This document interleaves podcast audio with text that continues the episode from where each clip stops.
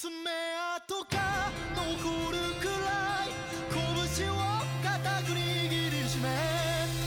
今オレンジの光の中へ Oh, oh.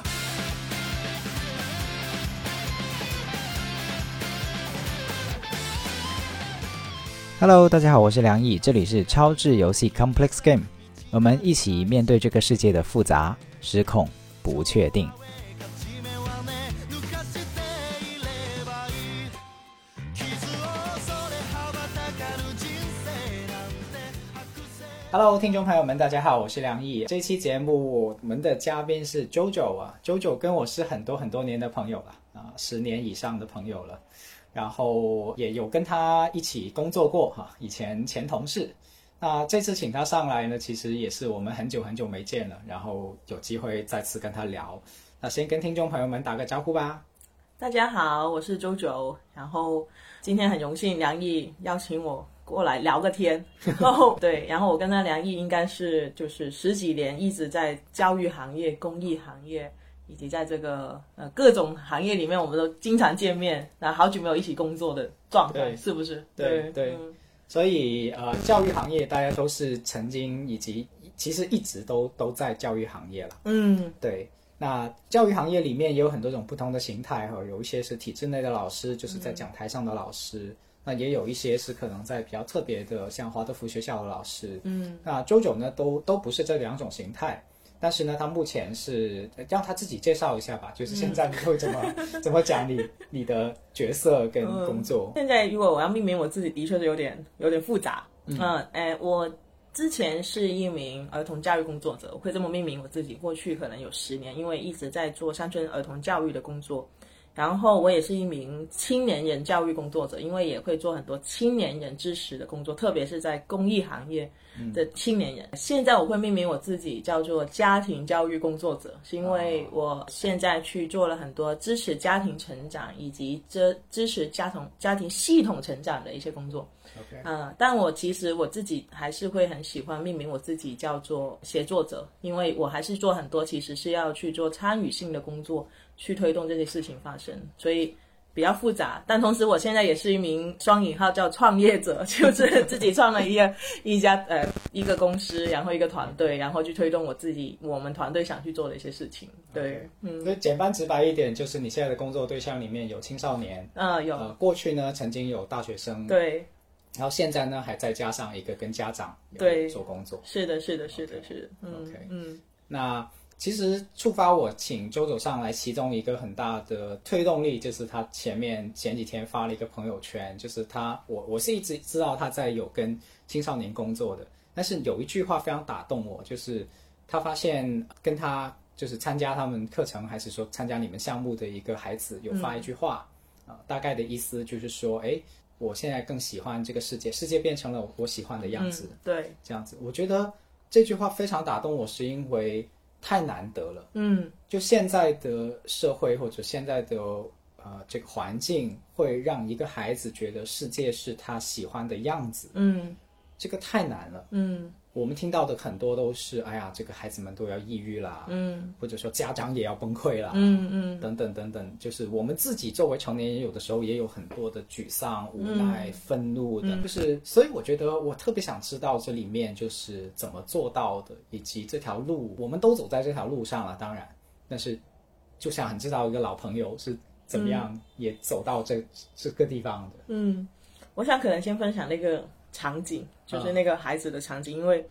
那个孩子讲完这句话的时候，其实我真的有点热泪盈眶。嗯嗯倒推一下，这个背景是这样子，就是嗯，那个孩子在呃参加一个我们正在组织的一个课程，那、那个课程其实是我们呃叫做亲子共学营，听这个名字就知道，就是孩子跟父母一起来学习。嗯，他们连续六周的每个星期六的早上。啊，其实很有趣的，就是你要跟爸爸妈妈来学习，而且那些孩子是四年级到六年级的孩子。啊，我们会给这群这个二十个家庭会一起来去组织我们的一些关于家庭教育的课程啊，然后所以他们就会有很多亲子活动、亲子合作。那家长呢就会呃有一些活活动之后呢，家长就会专门去上一些关于怎么可以呃照顾好自己啊。同时要理解孩子，然后跟孩子更好沟通的系列课程。那孩子呢就要去上一些呃，怎么其实更好的去认识自己啊，跟别人互动啊，跟这个社区互动的一些不同的主题的课程。然后，但是他们两两边在学的东西呢，其实回到家里面是可以应用的，就是双方其实要去做很多练习，就是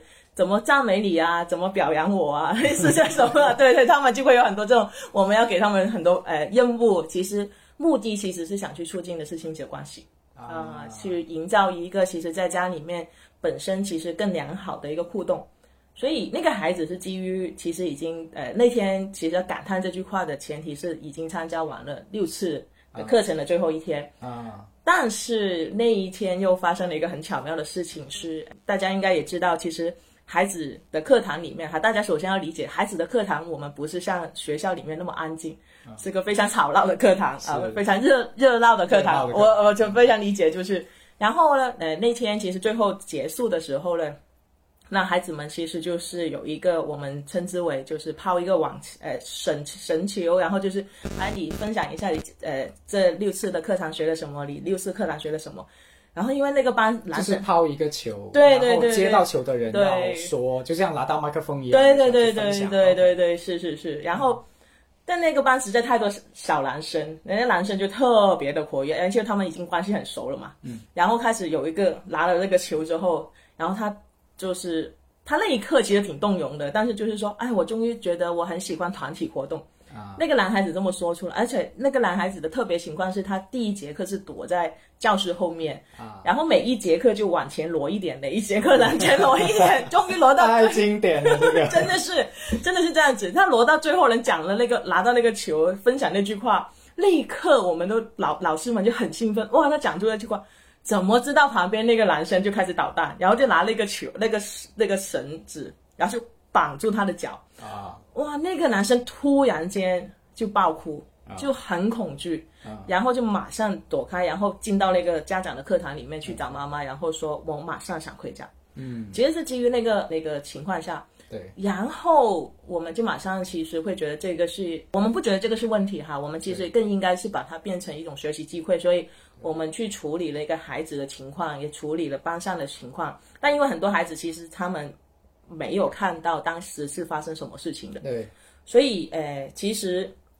我后面就做了这样的处理，就是这个突发的呃事情发生之后，我就先去跟那个孩子说，哎，妈妈现在在这里，他他马上想回家。然后我第一句话提醒他，第一，你没有做错，嗯，然后你不需要去逃避问题，嗯，你不需要躲回家。然后呢，他还跟妈妈说我想玩手机，那妈妈就很紧张。我我问他手机代表什么，他说手机代表我能逃避我现在的恐惧。啊，哇！我听到那句话的时候，我就跟他说，其实我们要去面对你的情绪是有很多方法。对，可能你要去知道你现在的情绪是恐惧，但是外面那群同学，真的那群小男生其实一直都很活跃。一听到那个孩子哭着跑进去的时候，全场安静。嗯，然后我就告诉他，外面的人其实现在也很担心你。嗯哼，然后他就躲在那个角落，我就跟他说：“你能不能现在在那个角落不回家？我们就先待在这里。”然后那个发生那个冲突那个男生他愿意了，他就妈跟妈妈在那里，然后那个被就是去打，就是去跟他发生冲突那个男生，嗯。嗯，然后他有有一个小呃很好听的昵称叫水饺那个男生，嗯，然后他也很他也很懵逼，其实他就是玩一下，但是他全场因为他这样哭的时候，他其实让他有很大的呃自责感，然后很恐惧，然后他也不知道发生什么。是啊，然后另外一波学生就是完全不知道这个事情，然后、所以当场的那个学生的冲突就变成了三波人，其实都有不同的情绪，所以我们那时候作为我们称呃带儿童小组的伙伴呃的导师叫做儿童引导师，就是你怎么去引导孩子，其实更好的回到我们目标跟错，这当下一个很好学习，而且是最后结束。是，我就问了大家刚刚发生了什么，所有人你在做什么？第二个问题是你当下的感受是什么？嗯啊，这其实就是这样子。然后第三个就是我们现在有个同学，呃，有两个同学因为这个突发的事情，其实他们可能会影响我们现在的结束仪式。我们只有十分钟就完全就要结束了，对，请大家告诉我们现在可以怎么办？嗯然后很有趣哦，那些男生就说我们可以去哄他，那我们怎么哄？买个辣条带他上段位，哇！我真的觉得他们真的很可爱哈。然后我就说这些都是很远的事情，我们就是在这个教室里面，我们现在只剩下十分钟，爸其他爸爸妈妈就要结束他们课程回来跟我们一起做结束的时候，我们这十分钟能做什么？然后那个男孩就是说出那句话源头的那个男孩，马上举手说我去安慰他。嗯，哇！他那个举手那一刻，我真的震惊了。然后他真的去到了给去，呃，就是发起冲突的那个男孩去问他刚刚做了什么，然后为什么？然后他第二步就去了被欺负的那个男孩那里去问他什什么状态，然后他竟然把那个男孩从那个角落带出来。嗯。哇，我真的觉得他非常棒，然后就我感觉到他像天使一样在那个时候。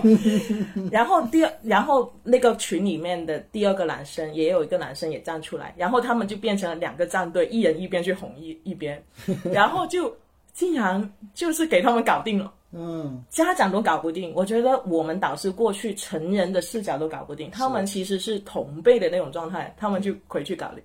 然后他们都回来之后，但但是被欺负那个男生还是不愿意一下子进来，他还是在远方。是，我觉得他已经靠近这个团，就没有在角落，他已经其实更靠近我们。然后我就跟大家说，哎，刚刚那个事情里面，我非常感谢班里面有两个同学，其实在做的这个事情。是，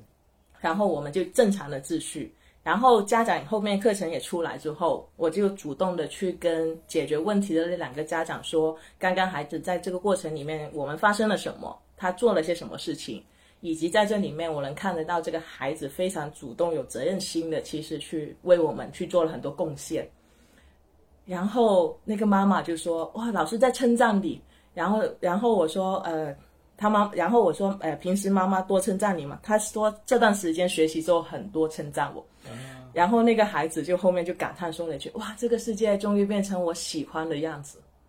就是那一瞬间，然后外面还是闹哄哄哈，但是他就是对着我那一刻的时候，我一转头我都想落泪，就是那种，是真的很动容，就是真的是在那一秒钟，所以我想把那一刻记住，所以才发了那个朋友圈。嗯，所以源头其实它是一个很复杂的这种状态，然后来到这里，然后最后结束的时候，我们其实都会邀请所有的家家庭，其实再去讲一讲这六次课程，其实看到双方的改变的时候，他说。他说了，现在妈妈陪他的时间多了，愿意听他说话，而且他其实想跟妈妈说心里话的那个勇气多了。嗯，这就是孩子说的话。所以我想，可能那个喜欢的样子是这些原因做成。对，所以那个是我想分享的一个故事。我一我一路听下来，几乎没有什么打断我。我补给大家脑补一个画面，因为大家没有办法看到 JoJo 的。脸孔嘛，但是在我面前，他刚才他说这些的时候，眼睛里面是有光的，是真的有那种光芒在闪动着的。而且这件事情可能在我们的世界里面，呃，因为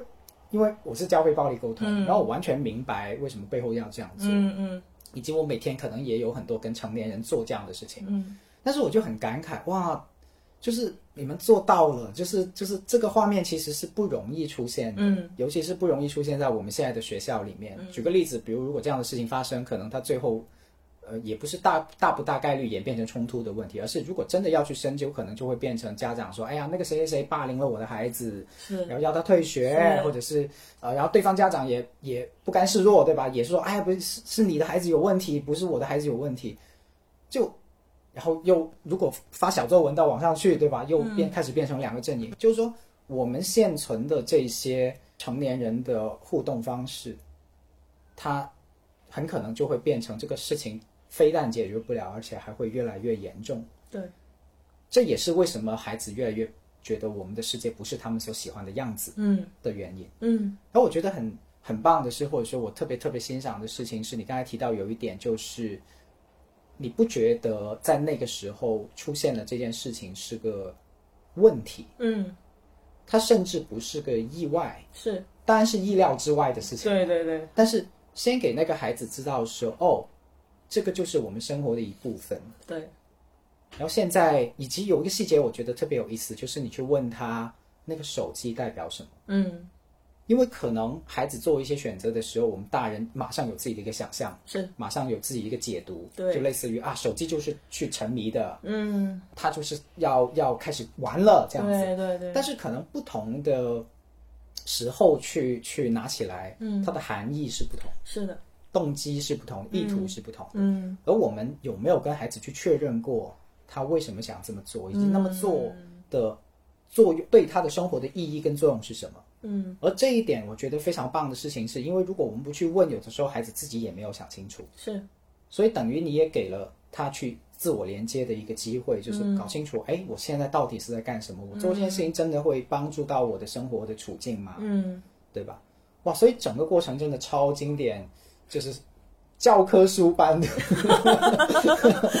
但是，但是这个孩子在其中，我觉得太幸福了，就是因为如果不是这样的话，嗯对吧？我们可以想象一千一百种剧情，它不是以嗯刚才那个 happy ending 来、来结结局的。嗯，哇，太棒了！可能很多人听完就说我要去那里，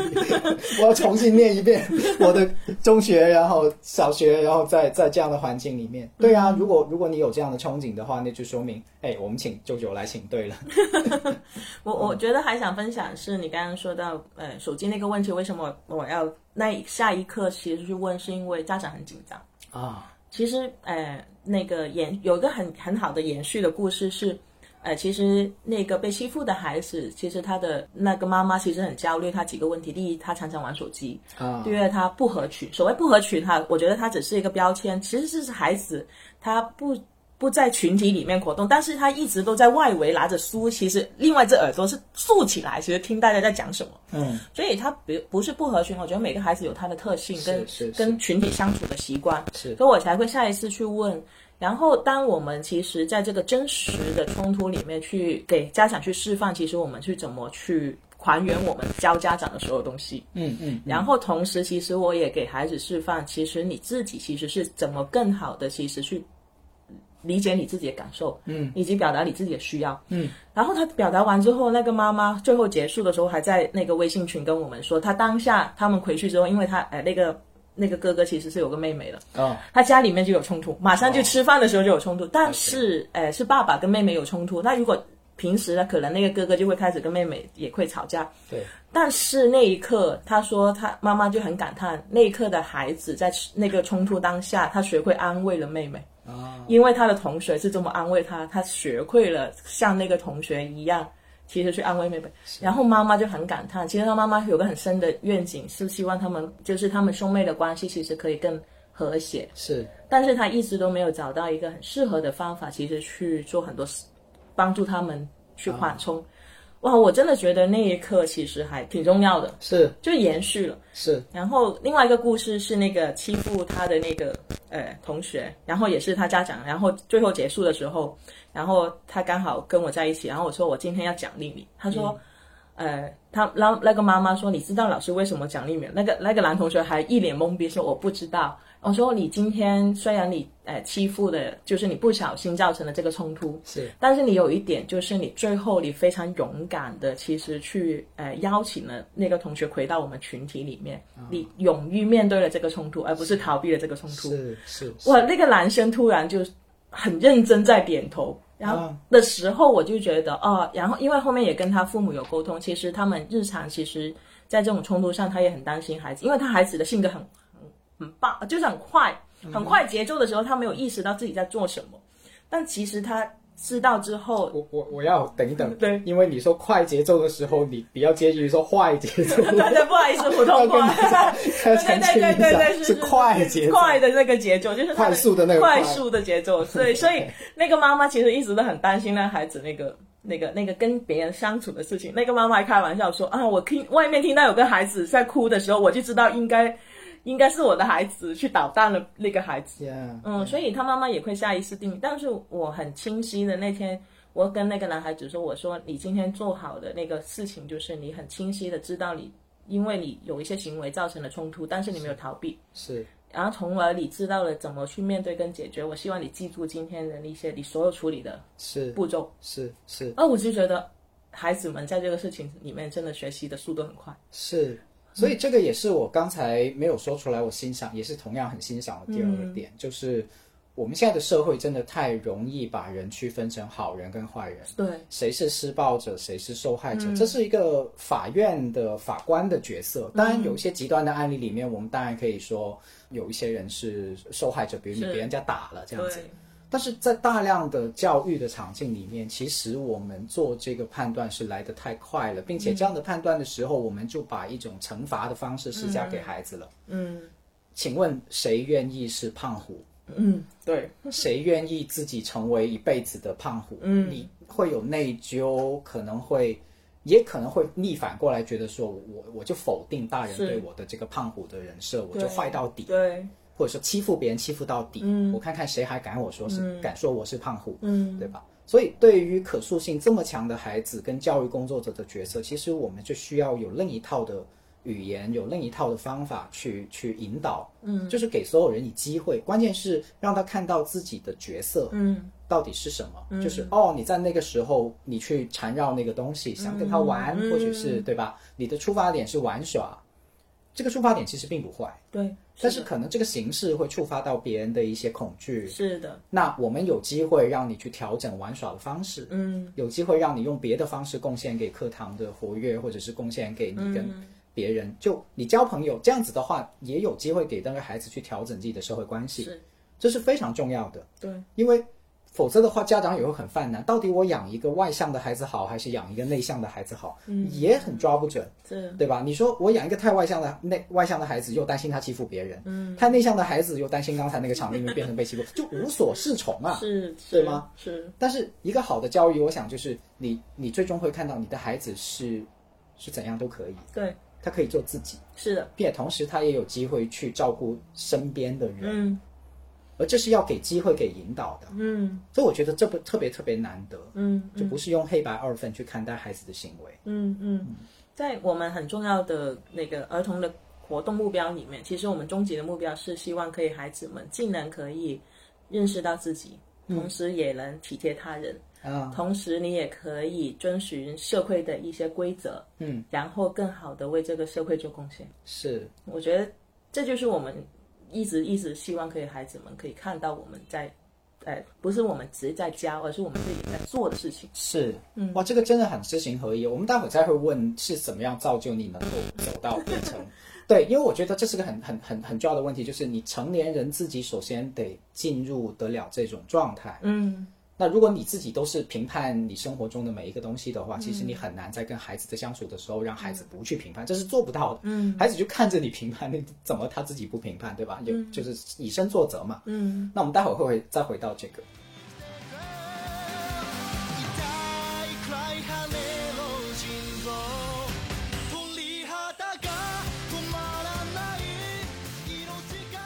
刚才其实，在那个点上，我是想再往再往下问的事情是，就是就是我会好奇，刚才你有提到孩子要适应社会嘛，也要适应规则嘛。那在刚才那个过程中，你们也选择让孩子自己去解决问题。嗯，我觉得这个也挺有意思，可以展开讲一讲的，因为这这跟很多学校或大人的思路真的很不一样。嗯就比如说看到孩子去冲突了，就大人去介入为主，嗯这样子。那你可以多说一点点，就是你你们是是原来就是这么设计的吗？还是说有些什么即兴的现场发挥，是让孩子自己去面对跟解决？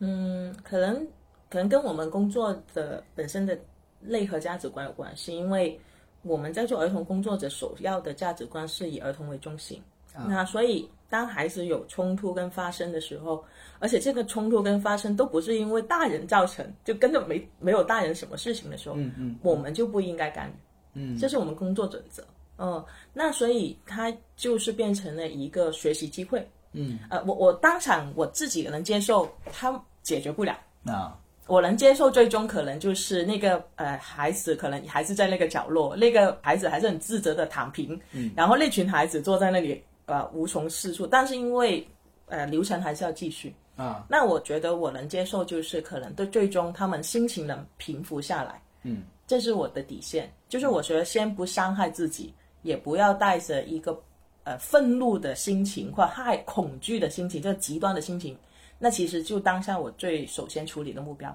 我觉得去到了孩子能解决问题，这个是真的是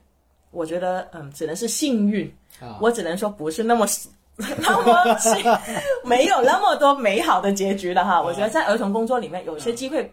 抓住了就抓住，错过就错过。是是，因为我觉得当下其实它是一个非常混乱的状态。是呃，如果有丰呃足够处理面对这种经验的，其实才会能抓住一些教育的机会。是那有些时候，我觉得呃有一些伙伴可能还很年轻，我觉得自己没去到就放下就好了。是是，对，所以我我觉得回到那个准则里面，其实我当下我有这种底线的目标，是嗯，所以那孩子能愿意，我只是很当下问，如果孩子愿意，如果当下没有孩子举手，大家要接受我，对是对，是是。那我们就可能跟孩子面对这个情况去进行讨论。确实有很多条件性的东西。我我为什么这么问？其中的原因是我们有大量的听众是一线教育工作者，是，我发现他们有的时候也会自责，嗯嗯就觉得说我可能是有能力能多做一点的，嗯。我我大概能够想象到我们刚才所描述的那些美好的东西，但是他同时在学校的体制内是，受着很多的可能是成绩的压力，嗯。或者是班级管理的压力，嗯而且不是自己管自己班级，还有教导主任给他的管理班级的压力这种。嗯。那所以那那些压力之下，他们会有的时候会就既发脾气，或者是既那个情绪控制不住，但同时又会在发完以后会自责。嗯。所以我觉得周友其实提提提出了一个挺好的视角，就是说这跟第一是跟确实是跟能力是相关的，嗯，尤其是青年老师，比如说你是刚参加工作第一年、第二年，是的，你可能连自我关怀的部分对。都是都是很难做到的，还没有充分的滋养好自己的时候，嗯。其实很难给出去。那第二个就是对儿童工作的时候，给孩子就是比如说你是观察了十年的青少年的嗯。工作者，跟五年的可能已经有一个蛮巨大的区别，嗯就是积累出来对于哦孩子的能力边界到哪里，是，或者说他的集集集体的意识到哪里嗯。的这种观察，也可以能有巨大差别。因为还有一个前提哦，你刚才有提到说，这群孩子是已经建立一定关系，是的，是的，他到了第六次课了，对了，他对这个团体已经有相当的可能是安全感，是的是的，熟悉度。嗯。就我想象，如果这个事情发生在第一次课的话，未必，嗯，甚至是极低的概率，对的，是愿意有人说啊，我贡献给这个集体，对吧？是。的。因为人都需要有积极感、嗯。熟悉、安全，才会再愿意贡献。对，对，所以这些条件的拿捏，其实都是坦白讲，就是导师的功力，或者说引导者的、的经验，嗯。都在背后所、所支撑。而这个体系，这些知识体系，其实是很不同于我们，比如说在念师范大学 的时候去学的那些教育学背书的部分，真的很不一样。嗯。所以它确实是我想来是需要漫长的的积累跟有能力的边界，嗯。对，以及对孩子的很多的观察。嗯。嗯，所以这个话题就开始转到，就是你怎么成为你现在的你？但我我觉得转那个话题之前，嗯顺着你刚刚说，我觉得有一句其实还挺重要的，给到所有青年的教育工作者，就是有些时候这些不成功的事情，或者我们用成功呃，或者是顺利不顺利来处理，啊顺利不顺利对顺利，但其实它就是个学习机会。啊。大家知道，我们也面对很多不顺利的场景，我们不是我我刚刚讲的这个场景，只是真的是我们所有的天时地利人和，是。造成了一个，我觉得哇，孩子说出了一句话让我很感动。啊！我们面对很多糟糕的事情的时候，其实那个不是，就是我们这么呃积累的很多很多很多这种经验而来的，包括在学校的工作里面。对，哎，你这么说，我我也松一口气，真的是翻车照旧经验。是的，是的，是的，是的，是是嗯是嗯嗯，就他不会一下子就成为那个状态。嗯是，所以一定，所以也是我呃很希望所有的呃导师们或者是教育工作者，其实你唯有就是所有的积累都是跟越做越多，就是从实践中，然后从孩子身上，从家长身上跟他们相处，然后积累很多你的感知能力。你刚刚说的所有的训练，我觉得是重要的，是，嗯、但是那些训练的背后，其实就是培养你所谓的这感知跟直觉。对。然后你当下那个直觉跟反应，其实就是你这么多年的一些训练而来的。是，嗯，那你让我回想起来，我们很多年前在公益组织，就是做一个义教类的公益组织的时嗯。候，其实作为新义工，真的对孩子是，就就因为没有接触过，对所以其实是既期待又忐忑。对，每一个义工都会在自己上第一节课之前有无数的试讲，但是又同时知道那个试讲根本跟现场相比完全 两回事的那种回忆。那个已经是很多年前了。是的，是十几年前了。对，嗯所以我们要回忆追溯我们的过去，是吗？对啊，嗯我我我觉得很自然啊，就会转到就是说你你如何成为现在的你，能够去看得见跟遇得到现在这些事情，嗯觉得走过了哪一些重要的节点。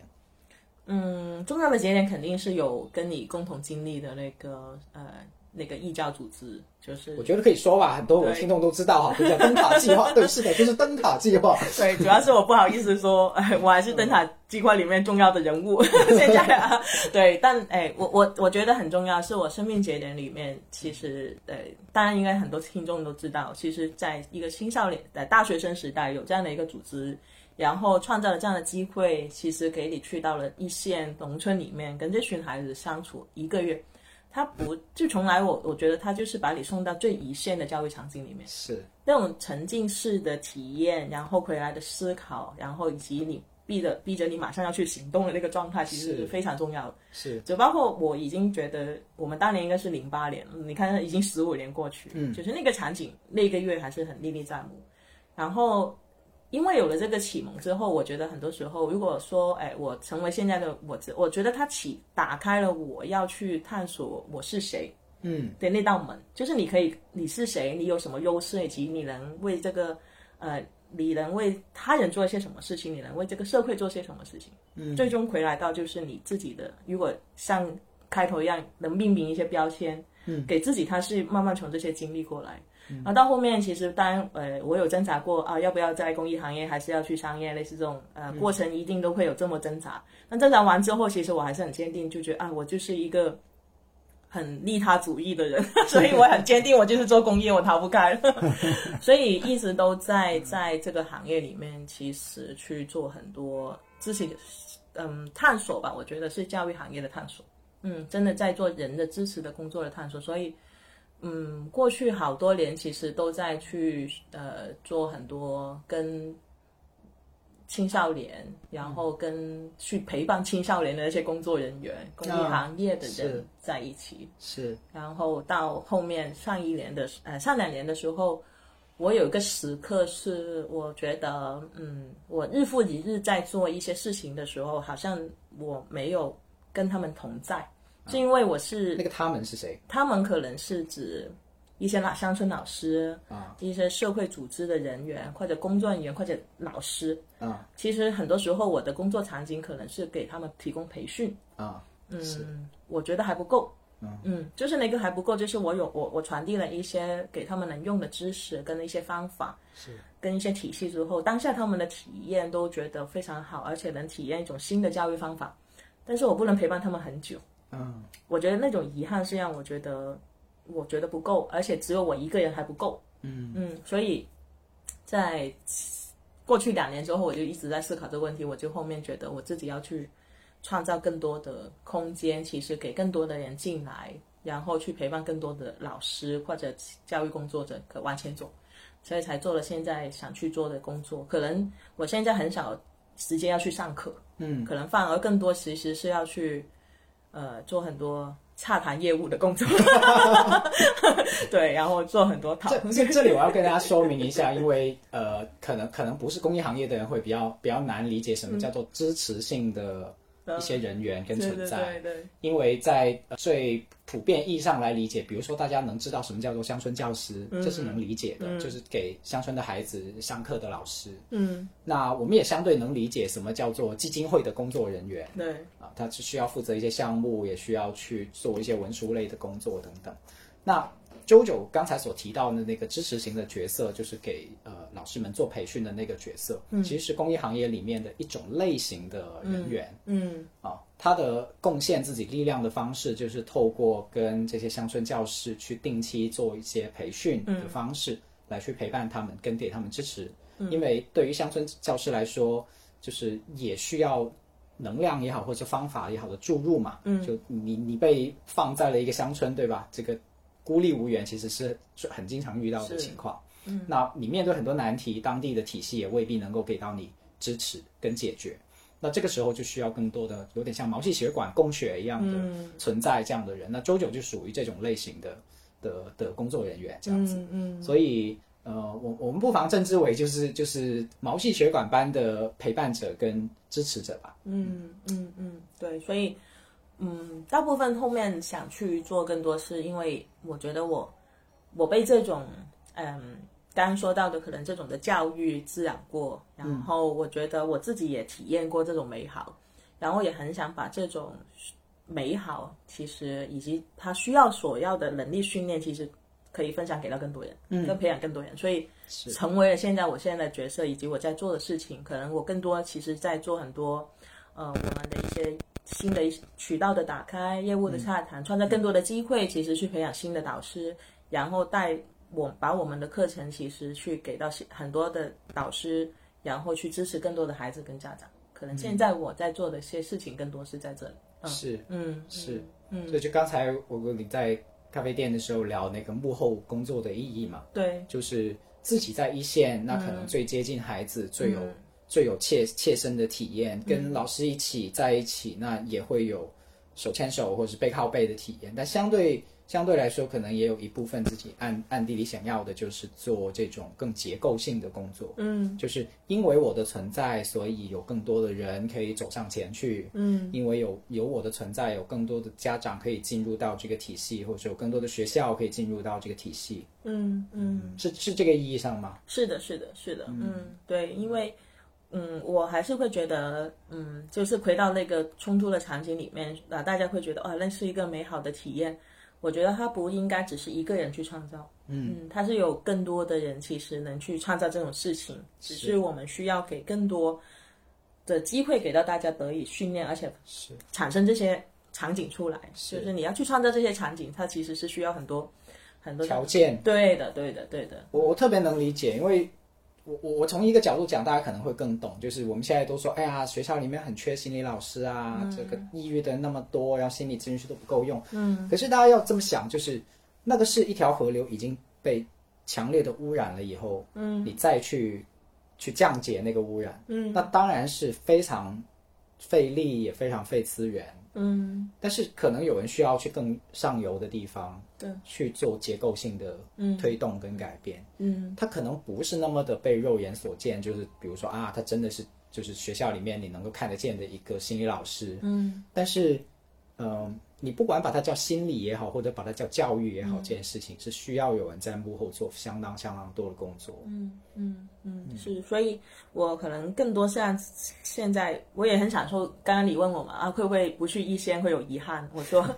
嗯，呃，我觉得没有遗憾了。我现在很享受这个角色，呃，但我会珍惜在一线的机会。嗯，就是那个珍惜，就是哇，他们。出现的时候，我会觉得不管这个事情，呃，谁创造一种美好，其实都是那种珍惜。是，嗯，就是那种他看得到我们努力的成果。是，嗯，然后，呃，而且我觉得反而有些时候就是那种老母亲的状态，你看到你的孩子在现场能处理好这种事情，带给孩子们这种美好，是，其实他更欣慰。是是是是，能想象。对，就是那种就是哦，我们的课程是有用的，我们的培训是有用的，而我们的导师也是非常。非常能理解我们的价值，然后他自己吸收完去转变，然后去创造了可能刚刚说到的所有的美好的时候，你会看得到原来是可以被延续、给复制。嗯嗯，真的是有点像老母亲。对，我就觉得是那种欣慰感，那种可持续的欣慰感，对 对？对对，是。呃，所以我我会更希望，其实有些时候会觉得现在这个角色就成就那种成就感的来源，更多是这样。嗯，这也是我们现在在做的一些很多的工作。对，嗯，我了解细一点哦，就是，呃，一个老师要成长到这种状态，现在会你觉得要经历一个怎样的过程？嗯，我可以分享一下我们现在在做的一些事情对，呃，因为哎，我现在也在呃推动家庭教育的背后，其实是我们有。我们自己的明确的一些价值观，就当以儿童为中心，这个是我们最明确的，而且是保护儿童的权利。嗯，然后呃，我们也会有我们的一些相关的课程体系，包括是面对孩子、面对家长。所以这个成长的体系里面，以及多长的时间，我觉得它是跟我们的去设计的策略有关系，就是它的设计它的成长点。嗯，举个例子，我们其实在十月份的时候去呃做了一些呃所谓的导师培养班，嗯，培养班就召召集了一些家长啊，还有同行啊，会来参加我们训练。嗯，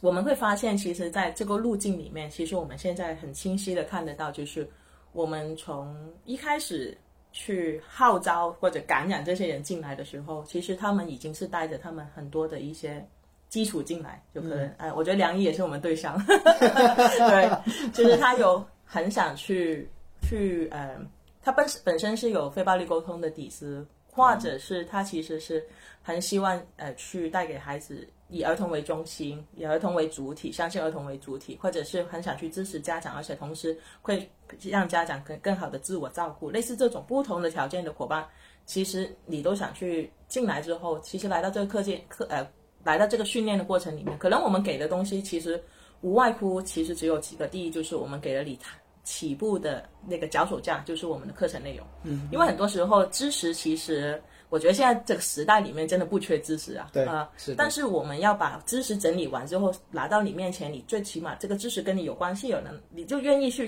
用了。对，我觉得我们就给了个脚手架，所以我们有我们的课程内容。那我们也会创造这个过程里面，其实你美好的一些体验，所以我们会有训练的现场啊，参、参与式学习啊，类似。那我觉得梁毅的工作坊应该也是这种感觉，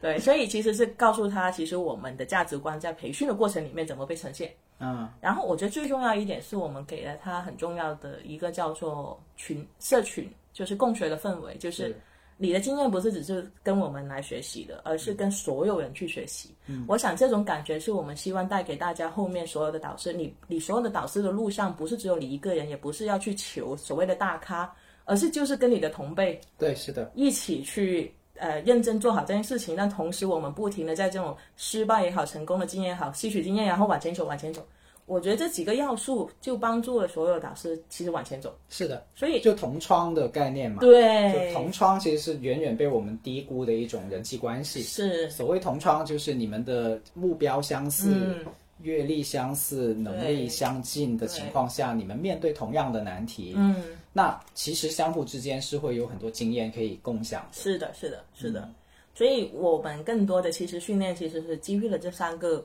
呃步骤之后，其实。呃，我们说就推他去死了，就是去死 推他去实践。我们用“死”这个，因为很多时候第一次大家都很害害怕、害怕、害怕害。怕。但是我觉得害怕背后，我们后面又做了一些调整，就是我们就组队嘛，嗯那就两人一起去去实践。我觉得你踏出了第一步的时候，他就不他就不害怕了，是就是那个害，就是你会跟人有链接，然后你心中你是有你的课程跟脚手架的，我是有同辈的，以及我是带着我的价值观跟方法的，你就去做，没有捷径，然后我们就做。所以一个好的导师成长的路径，他前面可能都一样的步骤，但你要去做多少次，其实就是你自己的修为了。是是，我听这些的时候，我都觉得啊，跟跟我做的事情不是一毛一样吗？对，我们都是一样。我我觉得很神奇，因为我跟我跟九九真的在我们认识的节点上到现在十几年了，嗯，两个人走了，其实不能说一致，只能说很不同的路，嗯，但是其实最终走到的那个工作方式，或者说很多呃影响这个世界的方式，其实是一毛一样的。对你你说惊讶吗？也不惊讶，但是可以跟大家多多讲一点点的，就是说这个方式里面有一个很重要的部分，他刚才提到，我也多展开讲一点点，就是我们不是为了某个证书去学习，嗯，不是某为了得到某个权威的认同去学习，是而是支持体系这这个东西在我们的世界里面它特别重要。就对学习这件事情来说，其实构建一个好的支持体系，那么学习者自己的能动性就已经会让这件事情发挥到是，他自己可以走到的极致的部分去。所以我们不是去，与其说我们领着他去跑，嗯。不如说是在后面去鼓励他，嗯，牵着他，陪着他去跑。对，的这个价值观，我觉得还挺挺成为我跟啾啾很长时间以来的一个一个信念吧。嗯。嗯。嗯，是，嗯，我我突然想起，就是这种的价值观，可能也是我们虽然在不同的跑道上，但是其实那种策略以及可能到那个终点，嗯，其实是好像是一样，而且我会感受到，我就是因为有这样的状态，其实你会感受到身边的人其实自然而然就会被感染，同行人会越来越多。对，是的，嗯、那种的支被支持的感觉，无无形中那种的力量感会很深。是，嗯，我后面为什么想用我过去这么多年的工作方法回到家庭工作里面的原因，是因为我觉得很多的家长其实这种力量感太脆弱了，嗯，或者没有，嗯嗯就是我们。我记得我上一年我在社区里面开展工作的时候，有两个场景是我很印象深刻的，是家长，呃，第一个是爸爸说的，他说我想把我的孩子扔掉，嗯他来工作，他来工作坊学习的时候，第一句话，然后我们都会自我介绍，你为什么来的？我想扔掉我的孩子。第二句话是，哎，另外一个妈妈在工作坊里面说的，就觉得我好像什么都不行。嗯，哇，我我听到这两句话的时候，我真的我真的受不了。这种就是，其实你能感受到他内在，就是不管你多多糟糕的亲子关系，是你内在其实是很没有力量感、没无助。对，呃，我只能说我们学呃的学习还是有点点效。最后那个爸爸说我回去少打他一点，最起码没有把他扔掉。哎，已经很厉害啊，了，已经很厉害。然后那个妈妈说了一句让我很有力量的事情，哦，原来我的问题不是只有我一个人。是，哦，他就听到其他人跟他是一样。我觉得这就是我们工作的价值，就是我要把这种的被支持的感觉，这种支持的系统，我希望可以延伸到家庭里面。那他们都说家庭工作是最难得做的事情，是，太真实了。就是原生家庭实在太多太多太多太多太多的苦难给到这些孩家长。但我觉得这个就是我们想去做的那个工作的意义，就是你会从这些话里面能感受到。所以我我觉得我们学了这些方法之后，不仅仅只是想培养导师，而是希望真的越来越多人可以跟这些这些家庭在一起，是，那个就会让这个世界又会变得我们更喜欢的样子。对啊，就就回到回到最最刚才的那个，我在想的一件事情是，嗯，家庭跟社会其实就是这样的关系，就是社会就是由无数个家庭组成的。如果每一个家庭里面的父母都是失望的，嗯呃，无奈的，甚至是痛苦的，嗯，那社会不就是痛苦的吗？对，是对吧？所以刚才其实刚才当你说这个那个爸爸说我想扔掉我的孩子的时候，可能很多人第一反应就是天哪，这个爸爸是可能他都没有尽到多少责任，然后他就讲这样的话，可能评判就开始来了，对吧？又或者是开始同情他啊，他的孩子是有多坏才会这样，是不是会会是个反社会人格，还是个成天沉迷打游戏的孩子？但其实我们听到的不是，嗯我们会听到的是这个爸爸的痛苦。是，嗯就我们会想的事情是，一个人是有多痛苦？难道他不想爱自己的孩子吗？谁不想和和美美、对母母慈子孝，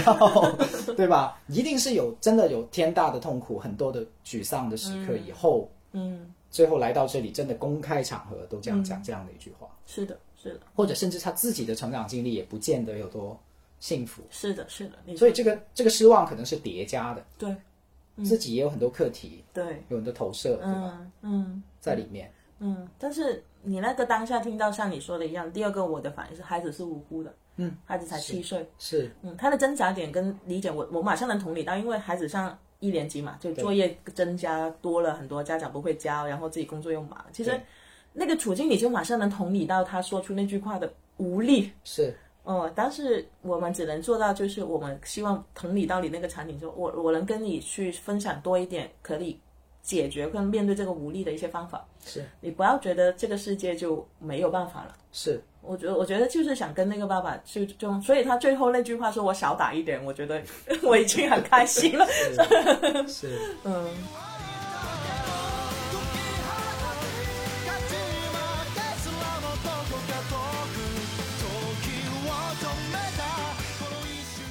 哎，我也我也觉得这个东西引引发出来一个关于理想主义的话题，就是我们其实都算是很有理想主义。嗯嗯理想主义的人会会经历一件事情，就是一方面知道自己做的事情对这个世界有好处，嗯，另一方面也会频繁的失望于哦，我真的做的有用吗？真的会拯、能够拯救到那个人，或者说帮到这个世界？这个世界真的会会好吗？这样的一些话题，嗯，你自己有有有过应该常常都会吧。我们这种这么理想主义的，嗯，有理想追求吧。我我觉得我不会，我自己还不算个理想主义，我觉得我是有应该很强烈的那种理想追求的状态，就是有。这种常常挣扎，我理解你刚刚说的那个问题，就是，是嗯，但现实就是那么的真实，对嗯嗯，好像我们很多，嗯，我觉得更看到了我自己工作现在的意义。嗯，就是呃，越是这么真实的时候，就是它不是一个矛盾跟敌对的事情，或者二元的事情，就是是现实跟理想它不是敌对，而是我怎么用我的工作的方法跟策略帮助我的理想中的一些价值，其实慢慢的在我的现实里面被实现。它可能很少。是可能就是真的，就是像刚刚那个场景里面，两个小时的学习工作坊里面，对，我觉得我能做好好的示范，我能呃把我所说所做的都能释放出来，而且那个家长，哪怕他最后说我还是这样快，他最起码有个机会能表达他的愤怒，嗯，我觉得就够了，是。因为他可能在他过往的生活里面都没有机会能公开场合表达他的愤怒。是，我觉得所谓呃，我觉得他已经在践行我的理想。对，嗯，我我觉得如果他下一次可能就是我的工作方法的问题，那下一次可能哎他参加了这一次之后，我的工作策略里面，我是不是可以跟主动跟他沟通之后，推荐他再上参加下一个两小时？那如果他参加了很多次两个小时，那就不一样。嗯，我觉得背后就是另外一个，就是当我有理想之后，我其实怎么转变成为，可能还是回到我现在的角色，就很多在运营上面，其实我怎么有策略、有方法的去帮助到所有的我们的服务对象跟群体，其实是可以进到下一个学习阶段，是实现到我终极的那个理想目标。是，嗯我感觉这件事情就是在做的过程中会慢慢踏实到的。对，就当你进入一个专业领域了以后，你就会开始跟我们大学时代所想的那种啊，一个东西如果好的样子是什么，它就应该是什么的那种想法开始产生变化。因为好东西的发生是要做出来的，是的，那你真的去做的时候，你自然的不就不会觉得一下子能够把一个人从一个状态完全就是两个小时变成另一个状态。只要你去做，你就会发现它是要一步步来的，而这个是有积累。那我刚才想突然想到的一件事情就是，嗯，这跟这也跟我们对那个事情理解得有多深刻有关系。嗯，就可能我们在很所谓理想主义的时候，其实是把事情想简单了。对的，是的，我们会可能觉得，哎呀，不打小孩子有多难？嗯，不就是反对暴力吗？哦，同学，你可能把暴力想简单了。嗯嗯包括我们刚才所说的，我们有没有看到那个爸爸的处境？嗯有没有看到那个爸爸自己的成长经历，他的他的过去的信念、行为模式，包括他的家庭的结构等等。就一旦你越来越多了解这些会影响一个人行为的因素，嗯，也就是说你自己的积累变得更更厚了。是的，你的你的厚度增加了以后，其实对于那个理想的想法就、就会更细致，是的，所以那不是理想的失落，嗯，我觉得相反是理想变得更加更加宽广对，的一个过程。是的，是的，我觉得它的、就像拼图一样嘛，它原本只有个框，可能你要追求，但可能这么多年的积累，它就是慢慢那个拼图就会是。出现，而且你那个拼的时候，我这段时间也在拼，他就会帮助你构建那工作方法啊，这一堆这一堆的，慢慢你就可以做成。是对。然后你刚刚说到的时候，我我也开个玩笑，我上个星期天去去给家长培训，然后我们有一个叫做哎，我们要去学会赞美孩子。然后那个家长说，我生气的时候怎么赞美孩子？然后啊，其实你真的要同理他们，真的很难的嘛。是。然后我们就有个方法教家长，我说那你以后是这样子，就是我们叫做哎叫做积极。的反馈跟消极的反馈，它是三倍，就是你的骂他一句话的时候，你要想一想，你要称赞他三句话哦。哇，那个家长就说，哦，原来是要这样，那以后我就有方法了，以后我要提醒我自己，我要骂他的时候我要忍住，要不就要称称赞会三句话，我家长很开心，他会觉得有人同理他。我不是不允许他不骂，是你是可以骂的，是嗯，但是你要知道，你骂完之后，你是要去做其他的行动。是啊，我觉得这个就是我们希望可以更理解家长，这就是很很就是很就是我说的理想的社会，就是当我们它不是只有一种美好的状态，是。哎，我觉得这个例子特别特别有意思，因为这个例子当我们不去做详细的说明的时候，很多人听完以后就会说啊，这这样都可以的，或者政治很不正确，对对对。就很不，它不仅政治不正确，就听起来哪里怪怪的，对对对，听起来哪里怪怪的。嗯。但是我们知道，它不是像植入一个程序这样子的，告诉家长说哦。评判是不对的，所以你以后明天就不不可以再评判了，惩罚什么的也零啊 zero，一定不可以这样，因为这样子是无法在他生活中真正去运作跟发生的，是的，那就无异于也阻断了这件事情的实现。嗯所以这个里面，你说是妥协吗？我其实反而不觉得它是一种妥协，它更像是一种呃系统性的跟进，嗯，或者说叫做说呃，就有点像植物。我我因为我太太特别喜欢种植物，就打个比方，就是你把一个东西移植到另一个地方去的时候，嗯。你肯定是要带着原来的一些土，是的，是的，你不可能说把原来的东西一下子都拔干净，然后直接插到新的环境里面去，它就死掉。它的，因为它原来的东西，它还是要透过原来的东西去吸收养分。是的，是的，嗯它它自然会在，而而这个是不影响的，因为它在未来，它原来那些东西也会脱落，嗯，也会开始慢慢变得更加适应那个新的环境是或者新的结构，是所以他也不会一直骂下去。但是你我们要接纳有一个状态，就是那个中间过度转换的状态，嗯，并且这个状态还可能相当漫长，对的，嗯，相当相当漫长。非常漫长。但是我很喜欢你刚刚那个用植物的比喻去代表人的成长。嗯，那当我们说我们说啊有个理想的呃呃愿景的时候，其实就是在讲人的成长嘛。对，嗯，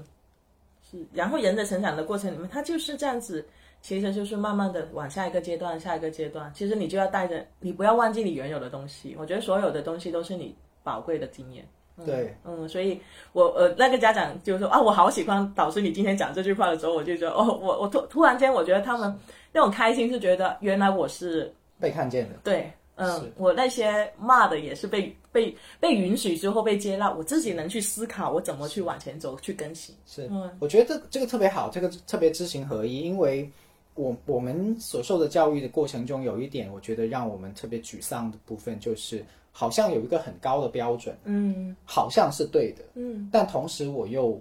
够不着，对，而那种过程是特别沮丧的。嗯。呃，可能我们自己沮丧过，然后当我们无意识的把这个结构挪移到给孩子或者给家长的时候，其实他们也会就没有变过。对，所以我们也其实这么多年来也在不断的思考，除了问自己是谁以外，也在问说，到底是什么东西阻碍了这个世界往前走？嗯而这个答案可能不是那么简单的。对，嗯，是的，是的，嗯，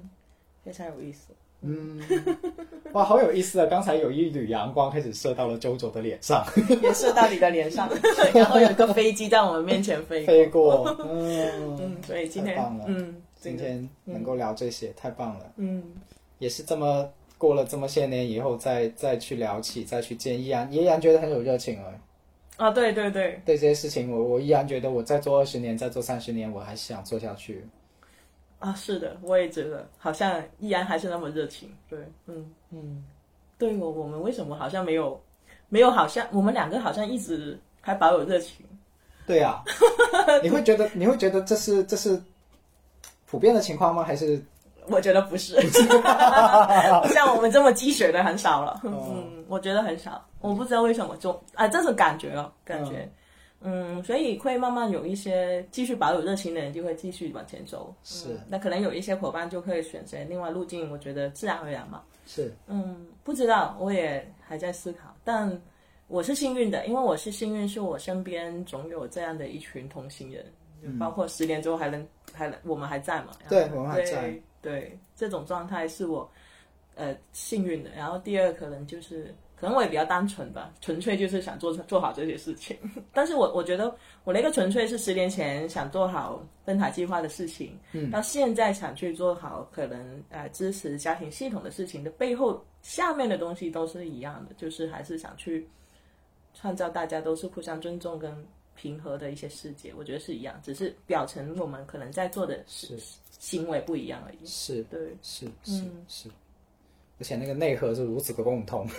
刚才我们聊的对是说底层都是非暴力沟通。对对对对对对对对，是。的是，孩子孩子们也其实会能够不难去接受跟理解的。嗯。像发生了什么，我之前有特别震撼，其中一个乡村老师，他真的是自己冲到我的工作坊，然后跟我介绍说，他在他的学校里面，嗯，他没有学过非暴力沟通的时候，就已经给孩子，因为太经常发生了孩子之间的冲突，嗯他就做了一个类似于冲突调解的指南这样子的东西，嗯就是说先让孩子说啊，刚才到底发生了什么，然后啊、呃有什么感受，嗯，然后你们是怎么想的，然后最后想怎么提案解决，完全就是这个结构嘛。然后到后来就在我的工作坊里面接触到非暴力沟通，哦，原来我知道了这个东西叫非暴力沟通。这样我说你是些野生的长颈鹿，真的就是有心去去想让这个世界更好的人，他自己也有很多的智慧跟力量，对，呃，积累出来，嗯，会会变成这样的工具。他只是想，可能只是真的缺发现同伴，是，嗯就是觉得我并不孤独，嗯我在这个世界上，我我想要这个世界变得更好，嗯，原来不止我一个人嗯，在努力，嗯，对，你刚刚说的时候，我就觉得那个野生的那个他们的经验跟那个劲，我觉得其实我们现在所有的伙伴，其实只要你在生活里面就有。对，嗯，只要你跟人相处里面，其实你要相信你所有的经验，其实都已经活在你生活里面。是啊，我很喜欢跟家长在一起工作，是因为他每天都要跟孩子们斗智斗勇。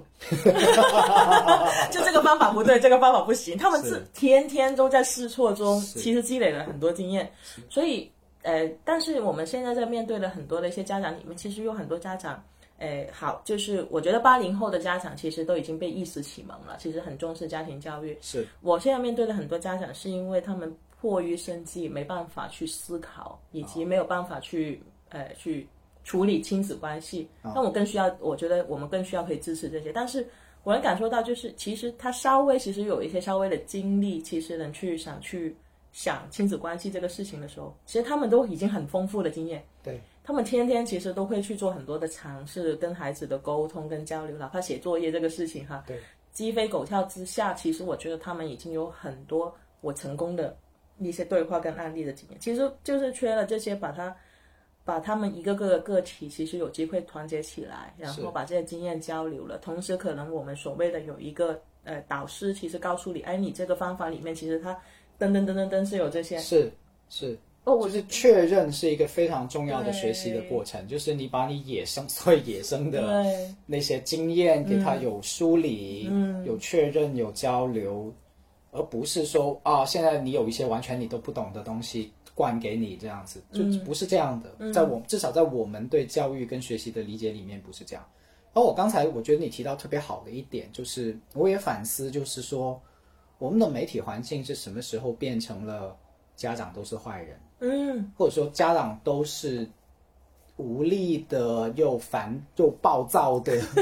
的这种，就是因为我自己原来也念媒体嘛，嗯。所以所以我特别能够理解，尤其在社交媒体的时代，就是有有两种流量是是特别能抓流量，一种就是愤怒流量。嗯，哦，除了愤怒流量以外，第二种是什么？我忘了，焦虑，我我觉得现在对愤怒跟焦虑两种，对，嗯。就但是愤怒是特别能够抓流量嗯。的，就是就是把那些你特别情绪被刺激到的时候的画面摘出来，嗯。但是其实你反过去想，那那些处理好了的呢？嗯，你说的对，处理好的都没有被啊，都没有被呈现嘛，对对。因为它没有戏剧张力，它没有没有这个剧情冲突的部分，嗯。所以就没有被呈现。但其实他们存在，嗯但是没有被拍拍摄或者记录下来，没有被被传播开来。嗯但是这个部分怎么去重新集结？嗯我就是个很好的问题，在他们可能集结在你的课堂里，嗯或集结在家长的社群里，或者是家长活动的相互交流里，或者集结在我们的节目里嗯的的的之间的交流，就是我们怎么创造另一个空间？我觉得社交媒体确实很强大，强大到它铺天盖地。嗯，恰恰是因为这样，我们需要创造另一些空间。我们没有办法消灭是社交媒体，是的，但是我们有机会去创造另一些小的嗯空间。嗯，我我赞同你说的，就是那种呃，家长被被被命名的很焦虑，嗯呃，我觉得家长可能更多呈现出来是焦虑感，对，嗯，然后嗯，我我觉得那种焦虑感，其实呃延伸到我可以讲多一点，就是我们在呃那个工作坊里面常常其实都会问啊家家长你现在在担心什么问题，关心什么问题，无外乎就是学习问题，嗯，孩子的社交问题，嗯，然后呃社交问题背后还有个呃叫青春期啊早早恋啊类似。还有可能其实孩子的品格教呃品格的教养能力的训练啊，然后亲子冲突就亲子沟通、类似这种的能力，但是我觉得它背后所有都是我们一起要去学习的事情，而不是我们家长呃变成了家长在这个事情都是坏人的这种问题，嗯，好像这些问题的存在都是家长就是就是是坏人是吧？不是快人。对对对，真的是坏，真的是坏真的是坏，对对，就是那个标签，就是啊，家长造成了这个啊，因为家长造成然后我我就觉得还蛮蛮多这种的标签。你刚刚说到的时候，是嗯，然后包括来到我们这里的所有的呃家，但是我们从来都会跟所有的导师说，你其实首先真的就是，呃，我们叫有个能力嘛，叫描述事实嘛，就描述回到他对原来的样子，呃，跟他们同在，可能是首先的事情，而不是解决问题。对对嗯，所以对，嗯，所以在这里面，其实常常我们，我觉得这个其实挺难的，因为大家在背后，我一直在觉得做家庭工作，其实在，呃，很形象的说是在做文化的另外一种挑战。是嗯，就是你在面对的就是一种新的文化其实背景，而且家长工作最难的。呃，我们很多家长导师哈，我们很形象的说啊、如果是做一堂儿童课程跟家长课程出来的儿童课程的导师都是心宽，呃，就是面面目就是非常的活跃开心，因为孩子里面吸取了很多很好玩的东西，然后做家长工作坊都好累，是因为家长有很多他过去原生家庭带给他的一些苦难，是，其实他会实他会让导师其实需要有很多的自己的能量，其实是要去滋养他们，他自己是很累的状态。是，嗯，但我觉得他就是那个工作的价值，所以我觉得也请大家其实会体谅现在的家长，其实他就是很努力在改变，也很努力在在成长中。啊，好像变成了一个卖广告，要鼓励大家生孩子。那只是我就觉得回来到很真实的，就是我们去理解家长现在的情况。是，嗯，而成而成为这个理解的角色。刚才我这就突然间心疼了自己两秒钟，跟宽慰奖励了自己两秒钟，是因为我平时都要对成年人嘛，或者对家长，嗯，所以我突然间发现我自己都理所当然的觉得我要去 support 他们了，嗯去看见他们了。但是必须说，你要成为这个看得见家长的人，你自己也需要有那个能量，是的，就自己先有滋养的很好的情况下，对对对。否则你你自己都有很多内在的声音是是冲突的，或者说煎熬的时候，哪里有还还有容量对，去看见另外的一个艰难处境的人？是，所以这个部分其实就做人的工作，有时候就会这样，嗯就是当你想支持可爱的纯真的孩子的时候，你你逐步的就会去走到他背后的那个看见孩子的人，也就是家长，也就是那个大人。对，再往前走，就是你要成为那个支持大大人的家长的人的时候，那你自己呢？嗯，啊，就这个链条，你会发现是一步一步这样，这样这样走的。所以有一些课题就是。包括九九就是在节目刚刚刚开始的时候有提到说，就是那个所谓发现我是谁，嗯可能那个时候，包括我刚才听的时候，都会有一种哎，突然间哎，怎么就谈到自己了？嗯，但其实最后一定会回到自己，是的，嗯这跟我是谁，我的状态是怎么样的，嗯我对这个世界的看法是什么样的？就你未必说我要成佛，对吧？但是至少那个觉察是哦，现在我有没有给得出来？是，我是给得出来还是给不出来？嗯那、我给不出来还强行给的时候，有的时候就会变形了，很多东西就会走形。嗯嗯。所以当你这么说的时候，我觉得我可能也想跟大家分享一个话题，就是大家可能也是梁毅之前也问过我，就关于孩子的心理健康啊，嗯，呃，那个成长问题。我觉得现在很多的，呃，所谓面对孩很多青少年其实遇到很多心理问题，因为我们有接受到很多学校邀请我们进去学校上课，其实就是孩子心理的遇到很多挑战。嗯嗯，举一个很老师分享的一个场景，就是一个五年级的孩子在课间的时候，有一瞬间想跨过那个那个栏杆，嗯，就想跳下去，幸亏旁边的同学把他抱住，嗯，就那一瞬间，其实可能一秒钟都没有，零点一秒钟，但是那一刻有人在身边是。就不一样。是，那所以现在我们越来越感受到，其实孩子其实不知道自己第一不知道我能做什么，是。不知道我能在这个环境里面能贡献什么，我也不知道能活下去的意义跟价值是什么。是嗯，我觉得我们，因为我们现在也会做大量的这种家长工作跟儿童工作的时候，其实我们常常呃暑假的时候也会跟孩子聊天。其实我们讲一个有一个课程叫做呃识别自己的感受，我们给孩子讲。然后有一题目是我们问，其实哎你们会跟父母去分享你的感受吗？不会，为什么？因为他们第一不愿意听，嗯，也不会听，嗯，也听了也会骂，啊，就是其实就会让他们其实不是就是你要想象一个六年级以前的孩子，其实他的安全网络就是真的是家庭。对，当一个家庭都闭门了之后，其实你让他其实有很多无没有安全感去追逐的时候，他为什么到中学的时候，很多人会发现孩子会有抑郁啊、心理啊这样这些问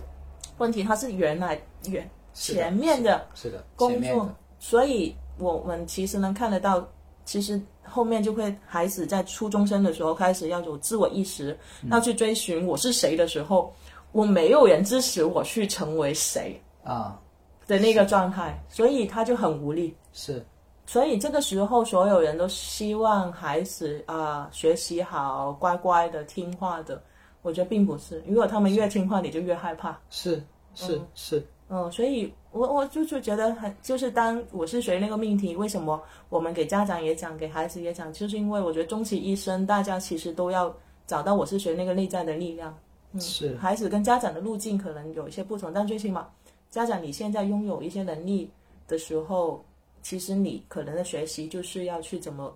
在孩子身上学学习了。是，而且当我们谈我是谁的时候，很容易在它被它被替换成了一个成功学的疑问，就是类似于我能成为什么人物。嗯，呃，当然那个也是一个有价值的问题啊，对对对在个人发展上。但其实有很多的我是谁是关乎于，哪怕是很简单的问题，你现在状态怎么样？对，我我最近真的很震惊的一个时刻，其实想来又觉得很很合理，就是我其中一个来访者，当我只是像一面镜子一样的把他的状况反馈给他以后，他说了一句话，他说：“哦，原来我这么严重了。”大家大家不妨想一想这句话什么意思？嗯意思就是说，第一，他不知道自己很严重，在某些情绪上，哪怕已经有躯体反应了，哪怕已经胃痛了一个月了，嗯他不觉得那是严重的。嗯就他的情绪、心理已经跟身体都已经产生躯体反应的时候，他都还没有意识到这是严重的。嗯，那可想而知，他的这个标准也不给自不止应用给自己啊，是。他会应用给身边的人，他的孩子啊，对。他的他的同事啊等等啊。所以他是这么看待自己的、要求自己的时候，也会这么要求周围的环境。嗯。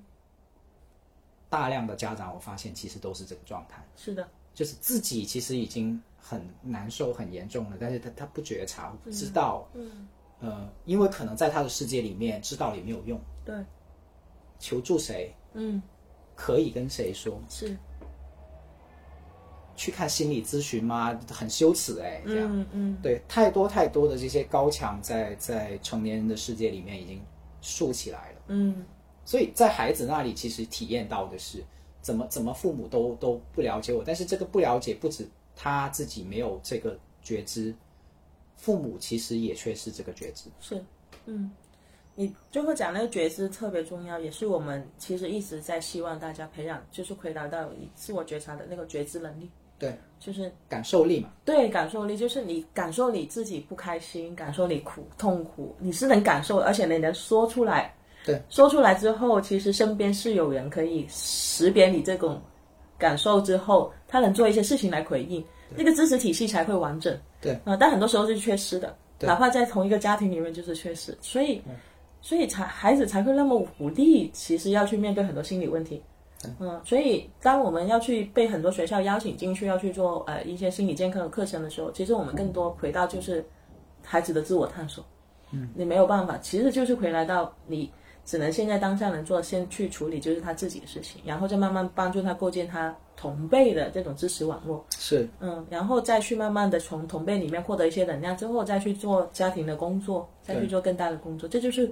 我觉得我们现在的一些工作的方法跟策略。但我觉得也呼吁大家，其实能感受，就是当我们是年轻人的时候，其实真的有些种这种自我的觉察的能力是非常重要。是，嗯，你有打开了这个意识之后，然后终其一生都在探索那几个保安问题嘛，我是谁，我来，对你来自哪里，要去哪里？去哪里？但是它真的是非常有意义。是，嗯，我觉得恰恰就是看到这些空白，或者说用用就是撬动的部分，然后我们自己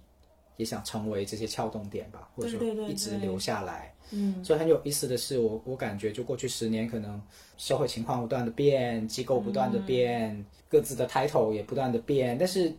有一些人会留下来，是。就是所谓留下来，就是在在相互看得见的地方去知道说，哦，我们都在这个这个版图里面，或者在这个场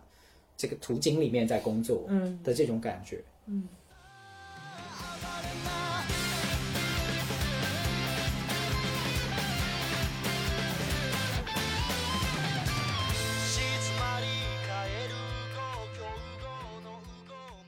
哦，就。我也不想太怀旧，我也不想随便的就进入一种怀旧的场景，因为还有很长的路嘛。是的，对，然后也也想很多人就就进入到这片田野里面。嗯我觉得是越来越多的，因为这就是社会发展的过程。嗯可能就是就是大家很容易会进入一些互联网的语言，但是其实互联网以外也有很多，我们就想提供更多的资讯，或者说提供更多的画面啦。其实嗯嗯，是的，我觉得，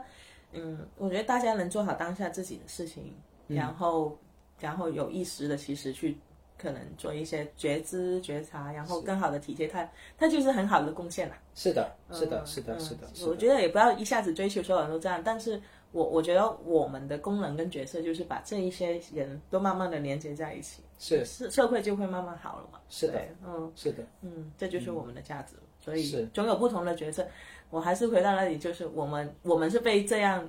滋养过过来的，是。嗯，那所以才会希望创造更多这样的机会。是。好了，我觉得你已经帮我 ending 了，好我都不用不用做 closing，好像就很自然的走到了一个、一个聊的差不多。嗯。谢谢谢谢九九今天来，好，谢谢大家，很开心跟杨毅聊天，还是很开心。是我们下一次再见。嗯他可能不止来一次的，我有预感。好的，好的，谢谢邀请，好，拜拜拜拜拜拜，我们下期再见。か